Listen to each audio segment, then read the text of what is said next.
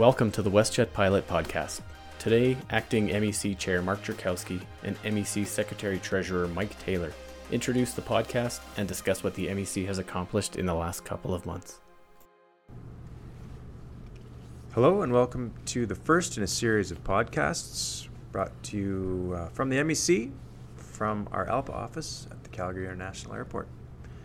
My name is Mark Jerkowski. I'm the acting MEC chair, and I'm here today with Mike Taylor, who's the Secretary Treasurer. Uh, what we found uh, from previous podcasts is that they've been well received and they're uh, widely used by other MECs. Uh, FedEx has a good one. Uh, we believe that it will be an effective method of communication, and our plan is to continue to develop this means of communication to be uh, regular and accessible.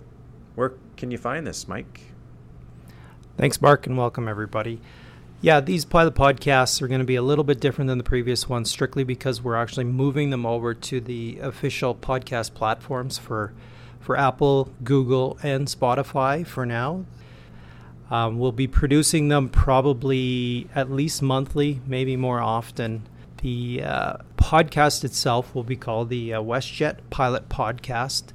So when you go to the podcast platforms, you can go there now and search and find it, like it, and you'll be able to uh, get updates whenever there's a new uh, series or a new podcast that, that gets published by us.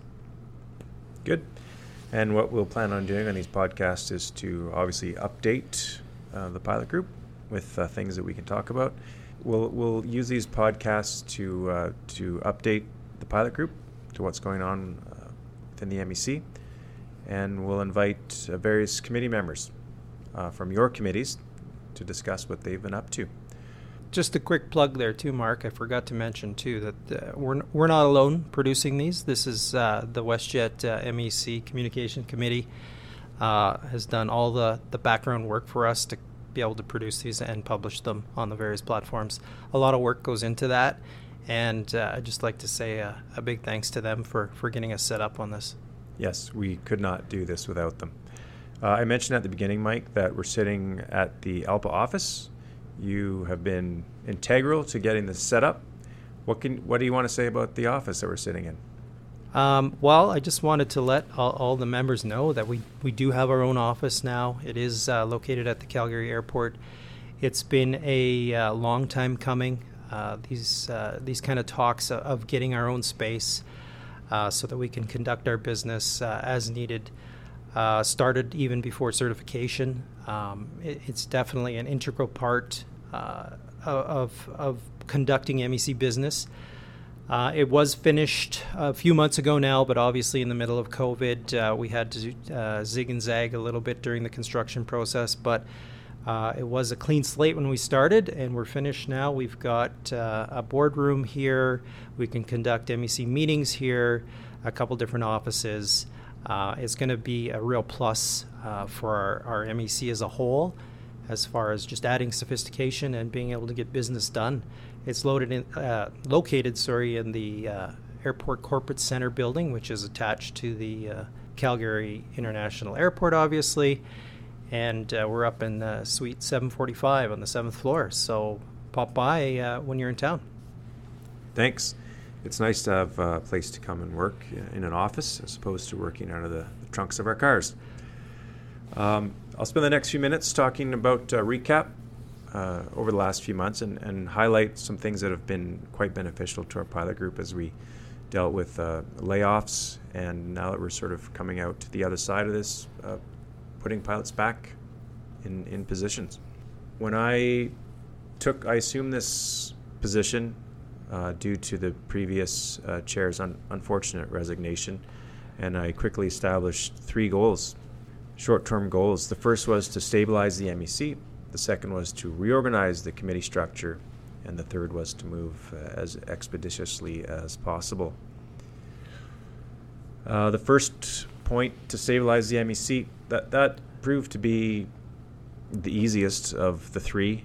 Um, we need a, a calm and clear thinking M- MEC to strategize and how we make our way through these problems uh, that, that always are always faced with, um, as well as the, n- numerous elections. Mike, we've had base elections ongoing for quite a while now. Yeah, I think uh, with those layoffs that uh, started uh, April 1st of this year, uh, I mean, we can go back even further with the first round of layoffs, obviously. Everything unfortunate, um, but COVID has, has dealt us a hand here that we've just had to deal with and work around. Unfortunately, uh, the status reps uh, being are losing their positions as of April 1st wreaks havoc. We don't have those pilots represented until there is a new rep in place. And uh, the ALPA election process uh, does take time. I mean, it's structured a certain way for, for various reasons. It does work. Normally, uh, we would call a local council election and you could elect an intern, interim representative uh, quite quickly. But because uh, of the inability to have in person meetings, uh, that hampered things, so we had to let that play out the election cycle to get those those reps in place, so that when we when we come together as a, as a whole MEC and make these decisions, uh, those pilots are represented at the table uh, during those discussions. Yeah, there there is a process. Uh, the second of my points was to reorganize the, the, the committee structure. And uh, this proved to be very difficult due to the lack of volunteerism uh, we had minimal uptake in um, asking for volunteers in our various fast reads.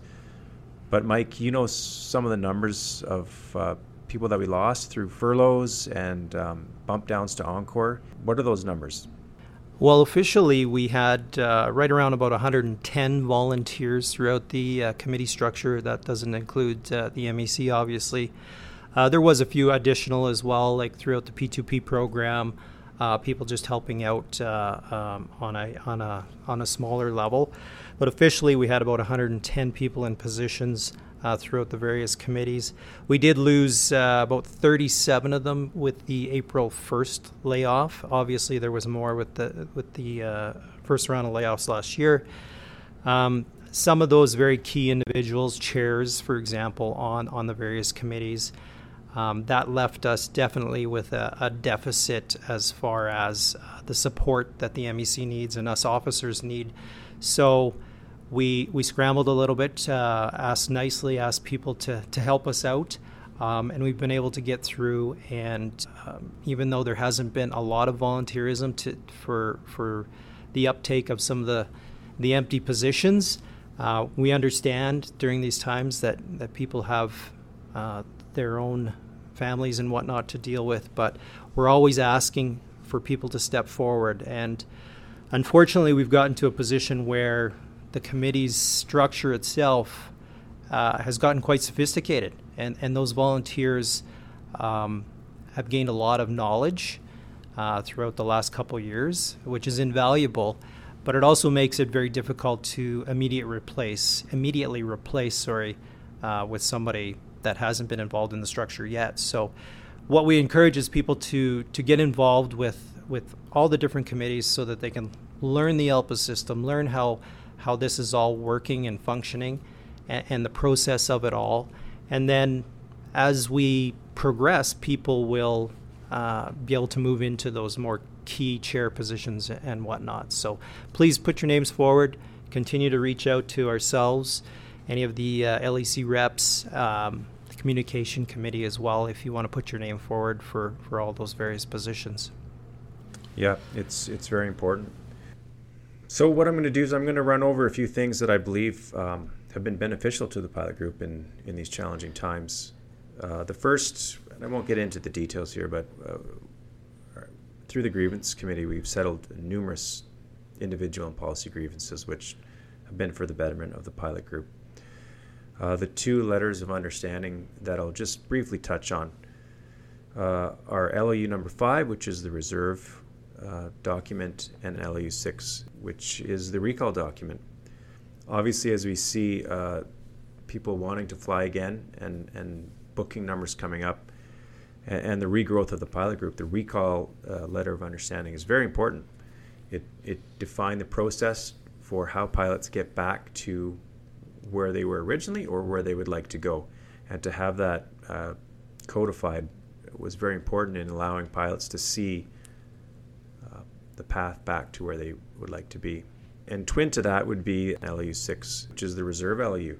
Um, as pilots bump to other bases before they can get to where they want to go, that the reserve line has been very important for a pilot's lifestyle and for them to know uh, whether they will have to hold reserve in, in a place where they don't live has been very important for them. Yeah, I think the establishment of those those LOUs through through the grievance process. Um, no, what when language of a collective agreement is, is first being drafted, especially for our, our first collective agreement, uh, there's so many scenarios that the negotiating committee at the time, even the company, um, never foresaw, and obviously COVID is one of those. Um, this gave us, uh, if you want to call it an opportunity, to kind of test that language and and the realization of all this movement has uh, has made both sides realize that some of that language wasn't going to work. So we've had the ability to kind of look at it, test it, rejig it, and come up with an LOU that hopefully works better for for our entire pilot group, for the recall specifically anyway, and reserve same sort of thing. Yeah, that that is correct. Okay, that's all we're going to talk about today. We'll keep it short and sweet and uh, stay tuned for the next podcast.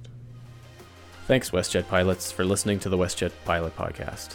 We hope you found it informative. Stay tuned for future podcasts, and if you have any suggestions, send us an email at wjacommunications at alpa.org. Thanks for listening, and we'll talk to you again soon.